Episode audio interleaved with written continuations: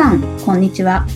鈴木康之のノンストレスコミュニケーションポッドキャスト、今週も始まりました。ナビゲーターの山口直美です。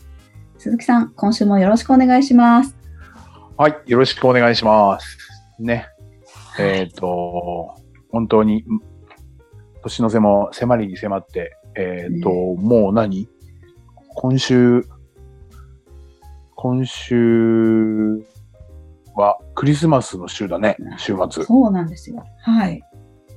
ね。皆さんもいろいろと楽しいことを考えていたり、は反面、えっ、と、ちょっと残りがね、もう2週間を切っていますから、バタバタと焦っていて、ね、師走って、まあ、毎回この時に誰かは絶対言うね、師走というのはですね、お坊さんが走ると書きまして、みたいな。はい。いつの間にかわかるような状況になってきましたが、はい。そう、そんな感じですけど。まあ、本当沖縄の方も、おなんていうかな。多分、本州、関東とか、自分の住んでたところっていうと、どこ行ってもなんかイルミネーションっていう感じはするけど、えっ、と、うん沖、沖沖縄の方もちゃんとサンタさんはいますし、あの、サンタさんの、あ そう、あの、イルイルミネーションも、うーそれほどじゃないけど、でもイルミネーションあるね。へえ、あ、なるほど。そっかそっか。南国でも、南国というか、まあ冬ですけど。そうね。そんな感じにはなってきているので、まあ本当にカウントダウンが始まりましたから、ねあの、前回、前々回ぐらいの、おーポッドキャストのお話の中でも、ね、まあ振り返ってみて目標の設定をするなんて話をしましたけど、うん。まあうんね、ある程度いい形でね、えっ、と、一年終えて来年に向けて、よし、やるぞーとか、まあすんげえ頑張るぞーみたいな力入れなくてもいいと思いますけど、うん。そう。そんなね、えっ、と、年末を過ごしていただければというふうには思うんですけど、はそうですい。ね。直美さん、いいかがですか、その中で。そうですね。なんか、今年も終わるなとは思うんですけど、来年こういう風にしたいなって考えたときに、うん。現状のあの問題があるなっていうことも、なんか、直視するようになりまして。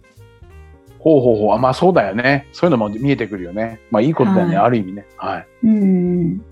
なので、ちょっと鈴木さんに聞いていただきたいな、なんて思ってました。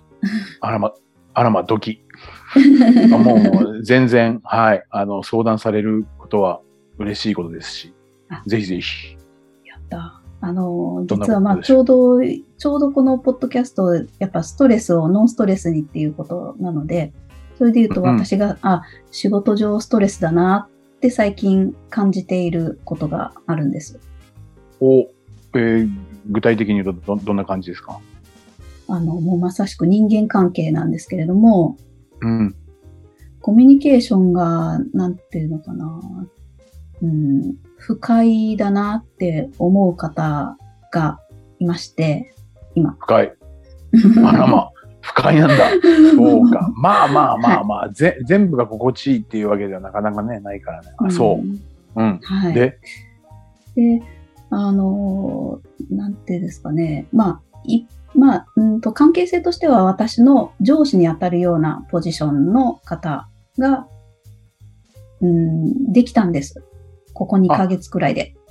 今まではどちらかというとね、一つの会社でも、こう、まあ、代表って言ったら、ナミさんだったけれど、ちょっと組織が大きくなって何か統合するような感じになったのかな？はい。なるほど、なるほどそうなっ。た時に、はい。やっぱり、あの、まあ、久しぶりにその、まあ、上司がいなかったわけじゃないですけど、自分が全部差配してたものが、まあ、逆に差配されることもありますし、まあ、あの、私が差配する人の人数も増えたしっていう、そういう、確かに組織が大きくなったんです。おー、なるほど。すごいな。はい。でもその中で、言い方の問題もあるし、もしくはまあ、なんか決めつけられてて、あの、質問をした私の、に対しての返しが、なんかかなり一方的だなっていうふうに思うんです。うん。一方的ね。うん、なるほどね。ははいい、はい、はいはい。うんなので、例えば、これってこのようにしていいですかっていう質問をじゃあしたとすると、うん。それは不要だから、あの、必要な仕事なのか不要な仕事なのかっていうのはしっかりとにあの判断できるようになってもらいたいから、これはこうでこうで、何何でも何でもすればいいってわけじゃないからっていう、例えば会社が返ってくるんです。なるほど。うん、そこが、そこのジャッジはもう嫌でも嫌なほど私自身が分かってるところですと。だから不要なことはもう絶対にしたくない。こんな忙しいのにするわけないじゃないと。思ってるんです。思ってるけれども、もうその質問自体が不要だと。いうような、でも当然不要なんだから、その、そんなことしなくていいと、みたいな返事が返ってきたときに、あ、うん、そうなんですね。で終わるんですよ。もうなんか時間もなくって、うん、あの、その自分が質問をした意図すらも伝えきれないまま話が終わってしまうと、もやもや。まあ、そうだよね。そうすればそうなっちゃうよね。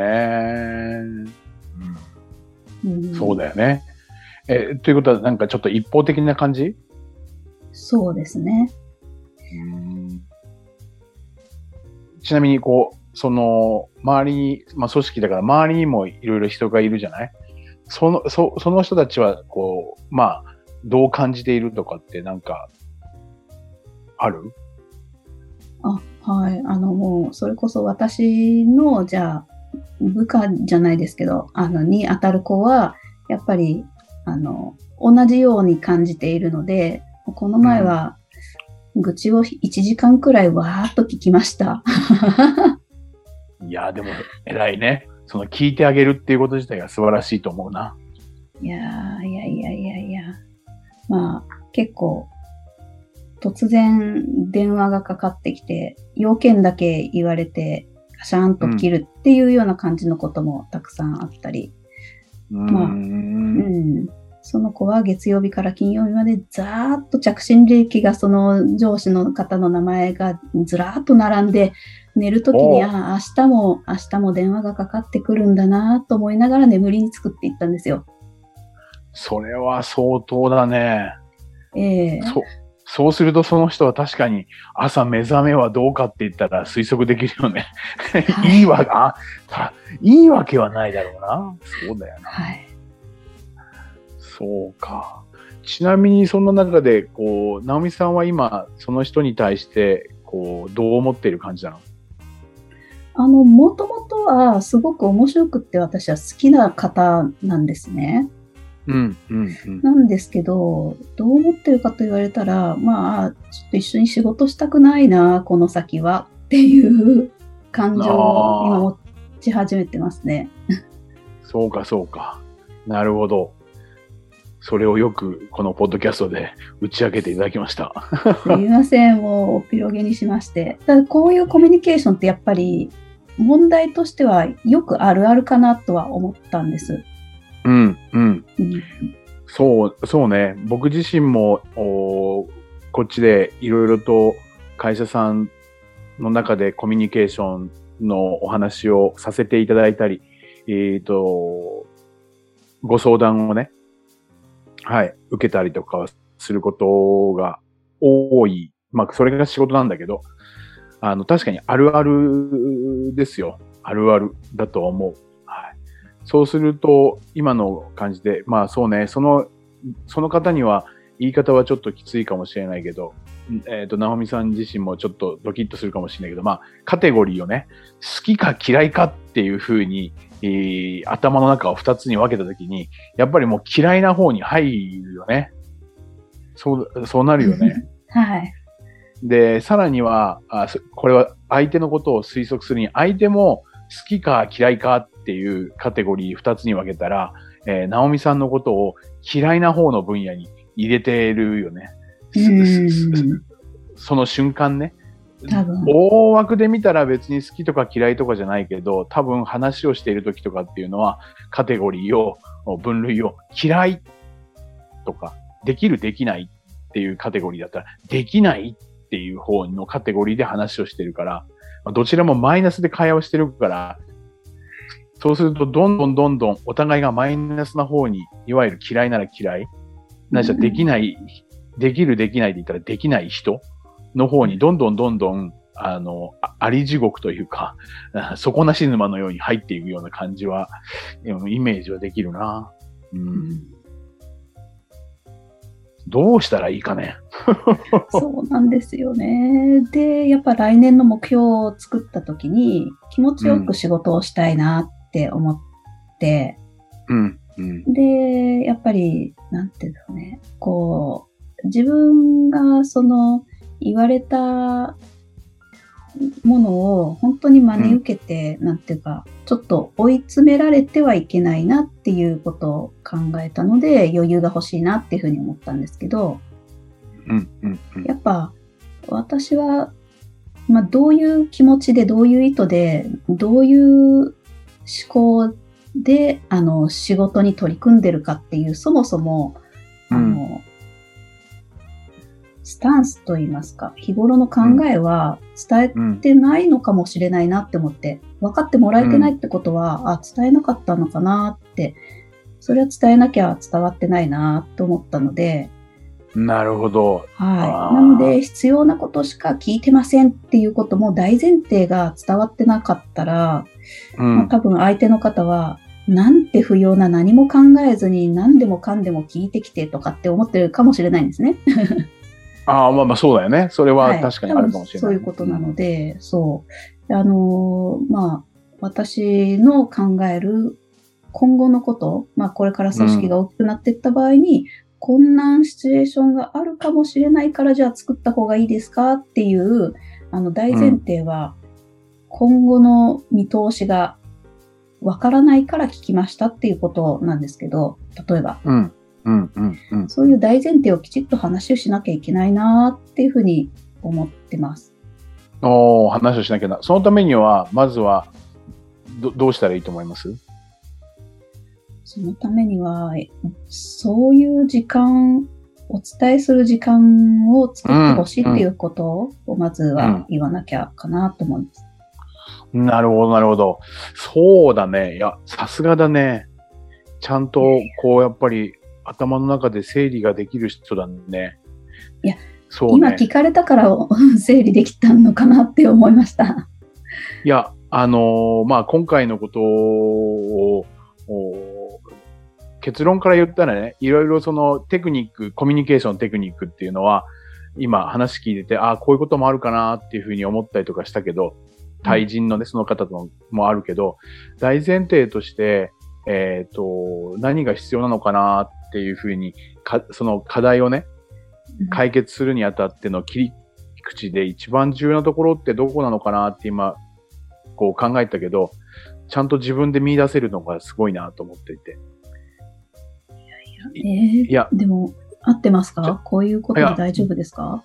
うん、あのー何が合っている、何が間違っているっていうことを言うつもりはないんだけど、考え方の流れね、考え方の流れとしてすごく重要なのは、えっ、と、これは質問型の青木さん、青木先生が、えっ、と、推奨しているその問題とか課題の解決をするために、そう、思考でいう順番をね、えっ、と、通りにやっていったら、その、頭の中で悩んでしまってたり困っていることに関してを、なかなか解決できないことを、ちゃんとその順番で言ったら解決できますよっていう、あの、まあそれは書き出すんだけど、シートがあるんだよね。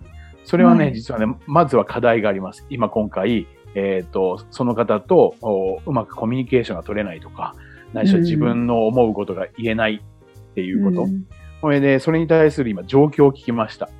うん状況を聞いた。その中で今、えっ、と、直美さん自身が感じている感情ってどんな感情？嫌いになりそうみたいな。そう。はい。で、その、その理由とかね、うんといったところ。さらには、そもそも直美さんはどうしたいのかっていう、その欲求みたいなものっていうのも話ができているし、うんそう。その中で、じゃあ解決策としたら、どうやったらそれって解決できる僕、そこ僕ちょっと愛の手を入れたけどね、どうしたらいいと思う？って言ったけど、うん。そこで、えー自分のこうあったらいいっていうようなことがちゃんと伝えられるようになったらいいっていう解決策が出てきたよね。さあ、はい。じゃあ実際その中でまずは何やっていこうって、これも僕は合いの手入れたけど、まずは解決策の具体的な行動だよね。行動、どういう行動を取る？って言ったら、相手に時間を取ってくれっていうことを伝えるっていうことと、え時間を作るっていうこと。それが解決になる階段を、のステップだって言ったところまで言ったよね。もうこれはね、すごいと思うよ。こういう考え方ができたら必ずその解決はできると思うので、それ、そっちの方が素晴らしいと思って、もう解決することがどうこうというよりかは、その思考の順番がものすごくいいと思ったので、これは聞いていらっしゃる方にも、本当にこの順番、何回も聞き直してもらって、あ、こういう段取りでいくんだとか、そう、それを書き出してみるとかっていうことはものすごくいいことだと。すごい。いやいや、私はただ質問されたことに答えただけだったんですけど、ちょっともう一回おさらいさせていただくと、うん。課題を出します。うん。そして状況をもう少し詳しく書きます。うん。そして自分の感情うん。で、その理由うん。で、じゃあどうしたいのかっていう欲求うん。で、そしてじゃあそれを解決するにはどうするかって解決策を立てる。そう。うん。そしてまずはじゃあ具体的に一歩目を何にするかっていう行動を出す。うん。なるほど。やっていませんでした。あの、鈴木さんに教わったものの 過去。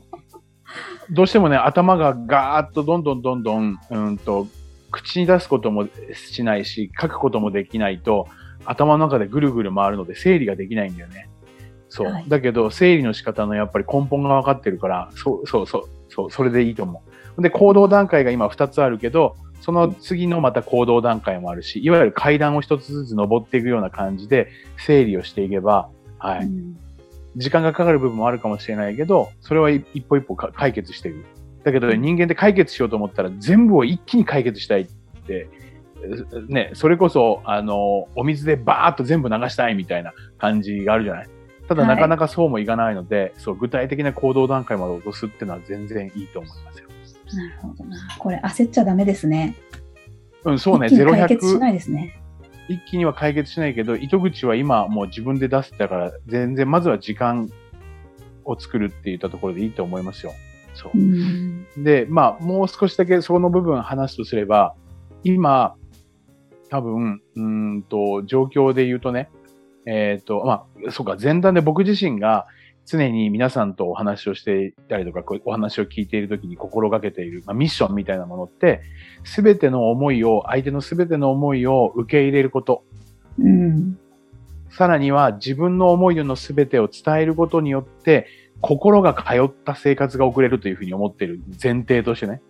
うん。うん、だから、うんと今、直美さんがある意味相手の思いを全部聞いてはいる。うん。でしょ？だけど自分の直美さんの思いを伝えきれていないから、ですから、当然のことながら心が通わないわけですよ。はい。それを解決するために僕は動くんだけど、だから、直美さんで言ったらなかなか今心が通っていなくて、方向性が見えなかったりとかするので、悩んでしまっているって言ったところ。これが解決できれば、必ずいいところにはなるんでね。うん。だから、直美さんはその時間を作って自分の思いを、良かれ悪かれね、伝わるか伝わらないかじゃなくて、まずは自分のために伝えるっていう時間を取るっていうのは、僕は大前提だと思うんですよ。うん。わあありがとうございます。そこでやっぱり、えっ、と、伝え方もあるかもしれないけど、その時にはできるだけいいとか悪いとかではなくて、自分の思いを伝えることが前提、相手から外的ないろいろと、えーネガティブなことを言ったりとか、するかもしれないけど、その部分に関しては、まあそういうふうに今思っていたりとか、そういう状況であるっていうだけで、自分の思いをきちっと伝えるというのを目的で、時間を作ってもらって伝えるっていったところでいけば、少しなりとも、えーと切り口はできると思う。あとは、うんと、そうだな。もう一個アドバイスで言ったら、これはあくまでも僕がこう、おき今の聞いただけでイメージする部分だけど、相手がどうなのかっていうところね。あおうんお相手さんがね。お相手さんがどういう状況なのかって言ったら、まあそうね、えっ、と、新しく、うーと、まあトップとして就任して、えっ、と、まあ、そういう責任感とか使命感みたいなものでやらなければっっていうふうには思っていることが、どこか焦りになっていて、えっ、と、自分が決めているか決めていないか、こうなりたいっていうものにものすごく早くそこに到達しようって言っている嫌いもあるかなっていうふうに思うんだよね。うん。うあとはその人のいわゆる性格的なものもあると思うんだけど、どちらかというと今の感じで聞く耳持たないじゃない？うん。うん。聞く耳持たないような方は、大体自分自身がそこに気づいていないんだけど、うん。自分自身は聞く耳持たないなんて、さっきも言葉にもあったかもしれない。多分思ってはいないと思う。ええ、ええ。だけど、自分に対する相手、ナオミさん自身に聞く耳を持っていないと思っている。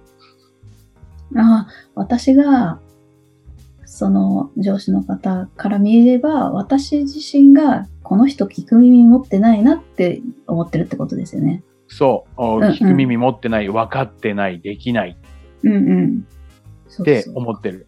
そう。いわゆる自分自身を、よくね、いろいろな自己啓発系でいうところの、相手は自分の鏡です。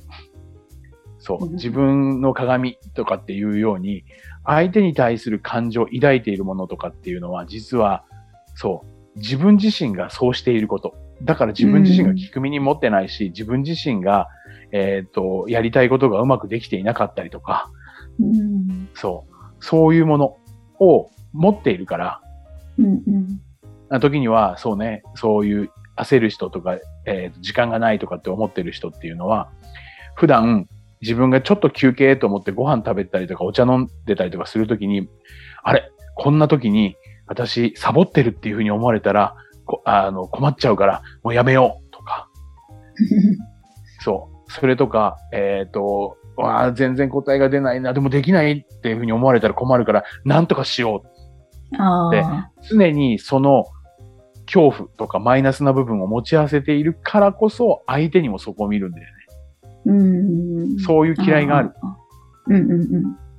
そういうようなイメージを受けたから、まあ、直美さんからすればどうかって言ったら、あ、そういうように、そういうようなタイプの人なんだなっていうところでもう置いておくぐらいにしかない方がいい。うんうんそして最後に、大体そういう人っていうのは早口口調でね、パンパンパンパン、これこれこうではす、すごいでしょ？うん。なんでわかるんですか？そうなんですよ。もう、、はいわゆるマシンガンでバーっと来るよね。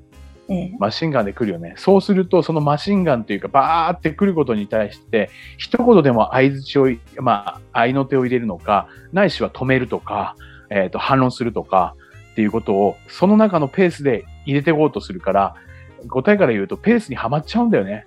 相手の。はい飲まれます。飲まれるよね。そう。えで、強いて言ったら、そこでガラッと変わるわけじゃないけど、自分を守るためにね、自分を守るために、いい一つテクニックだとすると、自分のペースを守るためには、もう相反したゆっくりなペース、自分のペースを乱さないっていう行為を取るっていうことは一つのテクニックとしてあると思う。これは僕がそのカウンセリングとかコーチングとか、いろいろご相談を受けていてね、コンサルとかやってるときに、経営者の方だとか悩みを言ってるときって大体早口になるわけですよ。うん。早口になることが多い。そこにはまるとこっちもイライラしてくる。から、あえてするのは、そうね、例で言ったら、いや、実は、あの、まあ、それこそ、あの、な、なおみさんにね、これこれこうでこういう風にやってって言って、今やってもらってるけども、全然帰ってこないじゃない。なんでこれこれこうでこうって言ってるのに、それはもう本当ダメだから、もう、全然ちゃんと分かってるの聞いてるのっていう風に、ちょっとそこら辺はちゃんとやっといてもらうと困るからって言ったら、いやいやいやいや、あの、ちゃんとやってますよ。あの、本当にやってるんで、これこれこうでこうでってなると、これがペースはまったってことね。これペースはまったって。おー、似てる、みたいな。あ、本当ですか。ほ本当に、たまたま今自分で自作自演してるけど、その時に僕は、そう、僕はどうするかって言ったら、これこれこうでこうで何もちゃんとできてないじゃない。ちゃんと分かってるの？とかって言われた時に、僕はどちらかというと大きく、うーん、ああ、そうですか。うーん、なるほどね。そうか。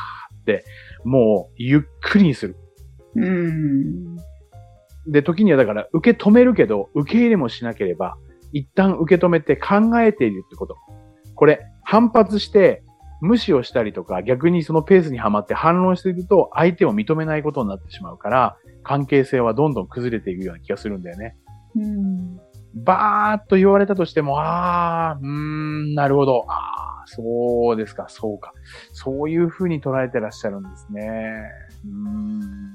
はいはいはいぐらい。このぐらいにこう、ゆっくりな対応を心がけて、それで答えがすぐに出せないのであれば、少しそこを時間いただいて考えさせてもらっていいですか？とか、ゆっくり言ってあげる。そうすると、ちょっと自分が焦ってたなとか、人の振り見て我が振り直せって言うじゃない？はい。人の振り見たら、直美さんも焦ってたら、こっちも我が振りが焦るわけですよ。だから人の振りを見て、直美さんを見て、あ、この子なんかすげえおっとりしてるなって時にはなんでって思うかもしれないけど、もしかするとそこで、あ、ちょっと自分焦ってるかなとか、ええうん。頭ごなしにどんどんどんどん言葉言っちゃってるかなって気づけるかもしれない。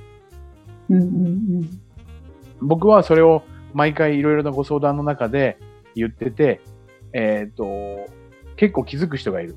あ、なんか私、一方的になんかすごく言っちゃってましたね。ごめんなさいとか。うん。僕自身がただ受け止めてるだけだから。なんか私だけの悩み言っちゃってて、何も先生の話聞けませんでした。ごめんなさいって気づけたりとかするのよ。だから僕はあえてゆっくり、ああ、そう、大きい共感をするとか、うなずくのも大きく、ゆっくりって言ったところが、これ、お伝えする、できるテクニテクニックかな。これを積み重ねだけどね。はい。そんなところも具体的な行動段階の部分に入れてね、時間を取る約束をする。そして時間を取る。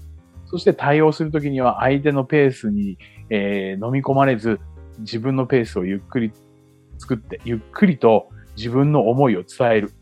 この行動段階でまずはやってみて、それでやり終わった後に結果はどうなるかわからんけど、それを踏まえてちょっと振り返ってみる。その時がどうだったか。うんそうそしてまた次、そこでまたみ課題、新しい課題が見えてくるかもしれないし、そう。そしたらそれをまた整理をしていく。これの繰り返しをしていけば、はい。どのぐらいの時間がかかるとかっていう判断はできないけど、必ず関係性っていうのはいい形になっていくと思いますよ。うわあうわあありがとうございます。すごいリアルでなんか、ああ、あの、今日打ち合わせがあるので、午後早速。はいはいはいはいはいはい。はい。まあ、あの、それ目的ではないですけども、少しちょっとうん。織り交ぜられたらいいなぁなんて、今日できれば、なるべく早い方が、私は気持ちが落ち着くので、うん。はい。ぜひそう、自分践、してみます。うん、いい悪いということもあるけど、そう、自分のペースをまずは乱さないで対応するっていうのは、僕からの一番かな。普通のメンメッセージの時にね。おあありがとうございます。はい。それでね、こう、一日が終わると、翌日がいいスタート切れるし、はい。ね、あの、解決しなかったとしても、整理ができたとか、なんか切り口が見つかったっていうだけでも、ちょっと安堵じゃない？それええで寝ることができればうん寝れるし、さらに、ちょうどね、えっ、と、もう年末ですから、年末も解決ができてない課題はあるかもしれないけど、整理をすることによって少し切り口が見えたとか、来年、じゃあこうしてみようみたいなことになって整理ができれば、はい、来年必ずいいスタートが切れるし、そうこれが一番いい思考の流れだと思いますよ。はい。うんぜひぜひちょっとまた、はい。年明けにでも話を聞かせてくださいよ。ありがとうございます。本当ですね。はいこのポッドキャストを通して、いかに関係性がこう改善していけるかっていうか、うん私の奇跡なんかも、あの、僭越ながらちょっと 聞いていただくというか、あの、報告をさせていただけたらと思います。はい。はい。ありがとうございます。はい。ありがとうございました。それでは最後にお知らせです。ノンストレスコミュニケーションポッドキャストでは皆様からのご質問をお待ちしております。コミュニケーションでのお悩み相談や、こんな時どうするの？なんていうご質問を鈴木さんにお答えいただきますので、皆様どしどしご質問ください。ポッドキャストの詳細をご覧いただきますと質問フォームが出てきますので、そちらからご質問いただければと思います。それでは今週はここまでとなります。また来週お会いしましょう。鈴木さん、ありがとうございました。はい。ありがとうございました。